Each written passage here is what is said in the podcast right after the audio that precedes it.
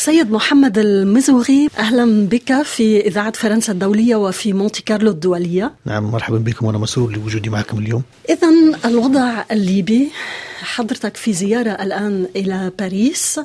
كان لك لقاءات مع مسؤولين فرنسيين. كان هناك تقويم للوضع الليبي الراهن. كيف تصف هذا الوضع؟ نحن نلاحظ أن هذا الوضع يراوح مكانه. هذا هو انطباعك أيضا؟ آه نعم. بل أسوأ من ذلك لأن نحن نعيش هذا الوضع في ليبيا آه، وخصوصا في حالتنا إحنا كمتقدم ومترشح للانتخابات الرئاسية التي أوقفت في ديسمبر 2021 والآن آه، مترشح للحكومة آه، القادمة لحكومة مصغرة حكومة أزمة لإدارة الأزمة الحالية وفك الانسداد السياسي. الأزمة في ليبيا متفاقمة ووصلت لعنق الزجاجة الآن. إما تكون ليبيا أو لا تكون. ولذلك نحن في صدد زيارات دولية وحشد دولي وشرح وجهة نظرنا ومشروعنا ورؤيتنا للحاضر والقادم والأوضاع الحقيقية في ليبيا. حتى شريكنا الاستراتيجي اللي هو المجتمع الدولي سواء فرنسا ولا إيطاليا ولا ألمانيا أمريكا كل الدول المنخرطة في الشأن الليبي الدول الشقيقة مصر الجزائر تونس دول الجنوب الأفريقية دول الجوار. نحن نشرك حتى شركائنا يعني من الدول الأخرى وتوضيح الصورة بحجم الضرر الناتج عن التأخير في حل جذري للأزمة الليبية. نعم السيد باتلي المبعوث الأممي إلى ليبيا أخذ وقتا حتى يقتنع بمسألة ضرورة تغيير الحكومة وأن يكون هناك حكومة واحدة في ليبيا للخروج من هذه الأزمة والبدء بالاستعداد لإجراء الانتخابات. هل برأيك أصبح مقتنعا كما الدول الفاعلة في ليبيا بهذه الفكرة فكرة تغيير الحكومة في طرابلس؟ أعتقد ذلك. وإن استغرق منه زمن طويل لكن أعتقد أنه أصبح مقتنعا بل هو مقتنع أنا التقيت السيد عبد الله بتيلي مثل ما ألتقي باقي المسؤولين أه وتحدثنا في الشأن الليبي من وجهة نظرنا. وأعتقد أنه اقتنع. أي إنسان عاقل على وجه الكرة الأرضية ملم بالأزمة الليبية يعي جيدا أن هناك مخرج وحيد لفك هذا الانسداد لا غالب ولا مغلوب لا شرق ولا غرب حكومة جديدة بوجوه جديدة تكنوقراط تلقى قبول عند جميع الأطراف تتحاور مع الجميع تتحدث مع الجميع والأهم من ذلك تقدم الخدمة إلى جميع المواطنين الليبيين في كافة أنحاء ليبيا واللي يعانون الآن.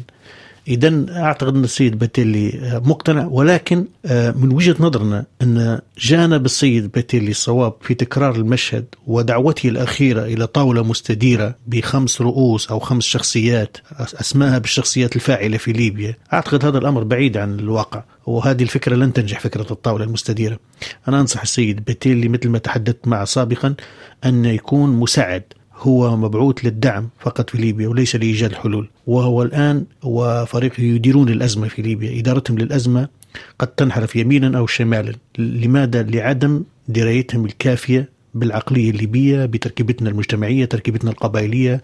فهذا يخلي الحلول بعيدة. أنا أنصح السيد عبد الله باتيلي كمترشح للحكومة القادمة وابن لليبيا أن يدفع في اتجاه التوافق الحاصل الآن.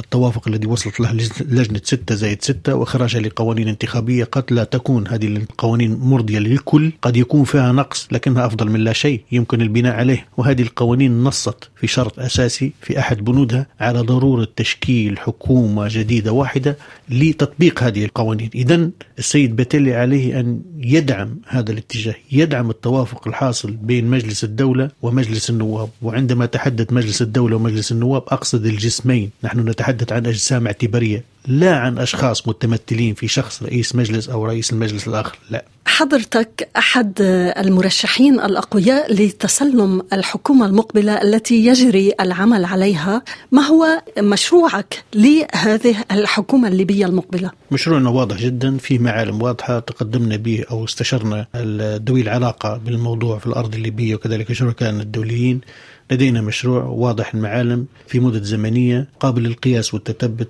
فيه حلول للمشاكل اللي نعانيها على الأرض الليبية وكيفية حلها وإدارة الأزمة بتعبير أصح في ليبيا. والهدف الرئيسي لهذه الحكومة هو جلب الانتخابات الإشراف على تنفيذ الانتخابات بطريقة عادلة تضمن منافسة شريفة لكل المتقدمين. وكذلك تسيير الحياة اليومية وحل المختنقات التي ألمت بالليبيين الآن. ودورة اقتصادية في مفهومها البسيط حتى المواطن الليبي يشعر بالانتعاش الاقتصادي في ليبيا حتى يركز على الانتخابات. وكذلك توعية مجتمعية وتصحيح مبدئي للإعلام وتوجيهه للتركيز على التوعية المجتمعية بالانتخابات حتى تكون اختيارات الليبيين في المستقبل أفضل من السابق لكن سيد المزوغي يعني السيد دبيبة رئيس الحكومة الحالي يتمسك بالحكم في ليبيا ويستند آه، على الميليشيات التي تدعمه كيف يمكن آه، إزاحته من الحكم رغم أن هناك أصوات كثيرة مطالبة ب أن يتم تغيير الحكومة قبل إجراء الانتخابات. هل هذا ممكن دون أن يكون هناك سفك جديد للدماء؟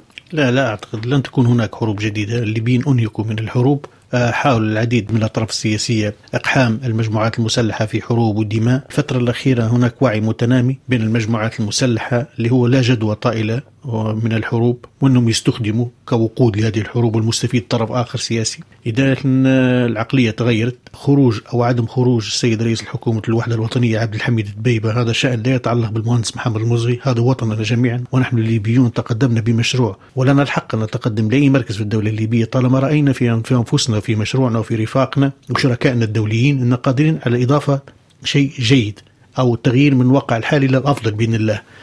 في مشروعي لا يتطرق إلى من ذكرت أشخاص أنا لا أتعامل مع أشخاص هو رئيس حكومة. أتى باتفاق في جنيف عليه أن يحترم نفسه ويحترم الاتفاقات التي أتت به.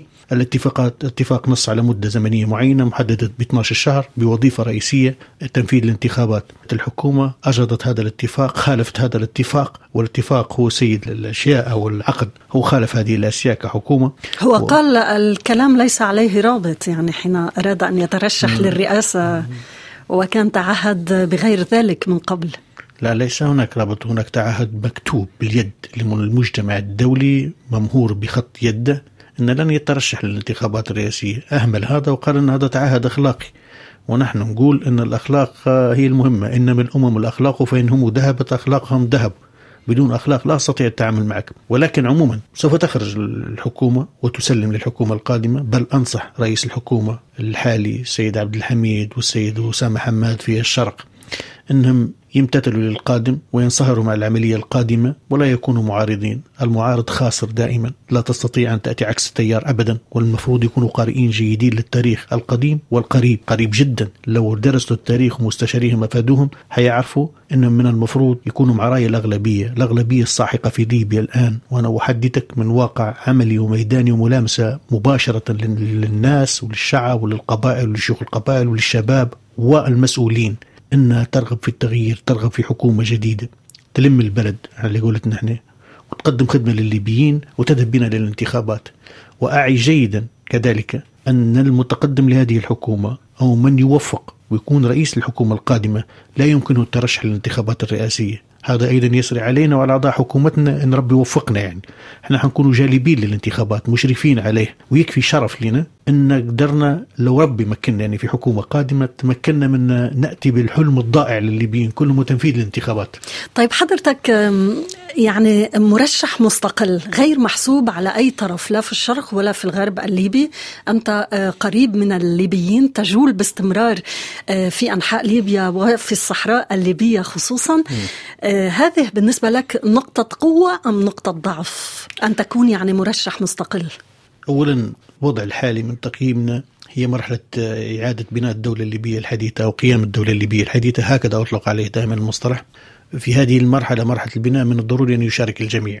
فنحن ارتأينا ومن وجهة نظرنا أن يكون رئيس الحكومة أو الرئيس القادم مستقل لكي يكون على مسافة واحدة من الجميع. أحزاب مؤسسات مجتمع مدني إيديولوجيات بحيث يمكن الجميع من يشاركوا معه في بناء الدولة وأخذ آرائهم. من وجهة نظري في حال تقدم حزب معين الآن أو إيديولوجيا معينة قادت ليبيا في هذه المرحلة الآن مرحلة البناء مستقبل ليبيا. قد يبنى على فكر وإيديولوجيا هذه الجهة أو هذا الحزب وهذا غير مرغوب فيه بصراحة. فأعتقد أنه كان عامل إيجابي ولا زلت أصر أن أنا مرشح مستقل. ليست لي إيديولوجيا الإيديولوجيا الوحيدة هي بلدي ليبيا وشراكة جيدة مع شركائنا في العالم الأوروبيين وكذلك الشركاء الأفارقة والعرب. بفكر منفتح بفكر إنساني يحترم حقوق الإنسان وتكون العلاقة بدل الحروب والدماء هي علاقة منفعة متبادلة اقتصادية لما يخدم مصلحة شعوبنا والأطراف يعني المنخرطة معنا التوزيع في الحكومة القادمة بالنسبة لنا إذا ربي وفقنا. حنراعوا فيه التوزيع الجغرافي على 13 دائرة انتخابية. هناك عقول في كامل التراب الليبي ممكن الاستفادة منها. الشيء الثاني حنراعوا فيه مراكز القوة في ليبيا أيضا. الآن لا يهمشه مع مراعاة المعيار الرئيسي وهو الكفاءة وحسن السيرة والسلوك اللي هو الأخلاق. بدون أخلاق لا يمكن أن يلتف أو لا يمكن أن يكون معنا حد في فريقنا أن لا يتمتع بحسن السيرة والسلوك. لاحظنا خلال السنوات الماضية في الأزمة الليبية أن الدول الغربية كان لديها مصالح مختلفة. كل دولة تشتغل على مصالحها في التعاطي مع ليبيا وهذا أعاق التقدم في الملف الليبي. كيف تنظر اليوم إلى هذه العلاقة مع دول العالم؟ يعني مع الدول الفاعلة في ليبيا. جاء الوقت أن نتحدث بصراحة مع بعضنا وبصدق. نحن وشركائنا الدوليين كل محيطنا الجغرافي وأشقائنا العرب والعالم بشكل أجمع يعني دول الدول منخرطة في الأزمة الليبية. جاء الوقت أن نقول بصراحة يعني إن من المفروض ألا يدعموا أشخاص أو عائلات أو إيديولوجيا معينة في ليبيا، ليبيا رقعة جغرافية كبيرة جدا مليون و760 ألف كيلومتر مربع، من المفروض تكون شريككم الشعب الليبي وشريككم الأرض الليبية، هكذا هو الصحيح. ولكن نحن في مشروعنا نتعامل مع كل الدول. نحن على تواصل مع كل الدول المنخرطة في الأزمة الليبية. نحن نرفع علم أبيض. نحن الآن دولة ضعيفة. ليس لدينا سيادة على حدودنا ولا هيبة. قرارنا 80% منا موضوع تحت البند السابع شبه الوصاية للدول دائما العضوية في مجلس الأمن. إلى عند هذه اللحظة وأنا أحدثك. نحن نبحث على حياة كريمة ومشاركة عادلة ومنصفة مع شركائنا الدوليين. لذلك نوجه دعوة صادقة كمترشح رئاسي ومترشح مقترح للحكومة القادمة أن أيدينا ممدودة لجميع الدول وأن بدل الاستثمار في القتل الإنسان وفي الأسلحة وفي الدمار هذه تكاليف عليهم وعلينا باهظة.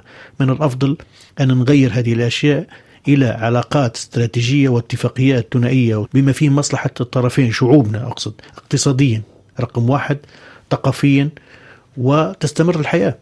أول شيء ستقدم عليه في حال أصبحت رئيسا للوزراء في الحكومة القادمة في ليبيا. هو مجموعة من الأشياء. بصراحة إحنا في مشروعنا درسنا القارات السفرية مجموعة من الأشياء. لكن لو سألتيني مهندس محمد ما هو أقرب القرارات إلى قلبك أو ما أنت تحس به أنا نقول لك إلغاء جميع السجون السرية الموجودة في ليبيا. خلينا نتكلم بوضوح وإيقاف التغييب القسري وحقوق الإنسان سواء على المستوى الإعلاميين الصحفيين المغيبين سجناء الرأي. من المفروض أن هذه الأشياء لا تتكرر. نحن إنسان والإنسان ولد حر خلقنا الله حرار. لا يأتي أخوك في بلدك أن يحتجز حريتك أو يغيبك قسريا على أهلك وعلى أبنائك. رأينا حالات في ليبيا يعني تفطر القلب وتدمع لها العين. بالنسبة لي شخصيا أقرب القرارات لي هو العمل بكل قوة وبكل جهد إلى إنهاء ظاهرة الإخفاء القسري في ليبيا والتغييب الإنسان مغيبين نقصد سجناء الرأي. لن يكون هناك سجناء رأي في ليبيا. شكرا سيد محمد المزوغي. شكر لكم وشكرا هذه الفرصة في هذه الإذاعة العريقة إذاعة مونتي كارلو. طالما تربينا على صوت مونتي كارلو والآن نحن موجودون معكم في مونتي كارلو.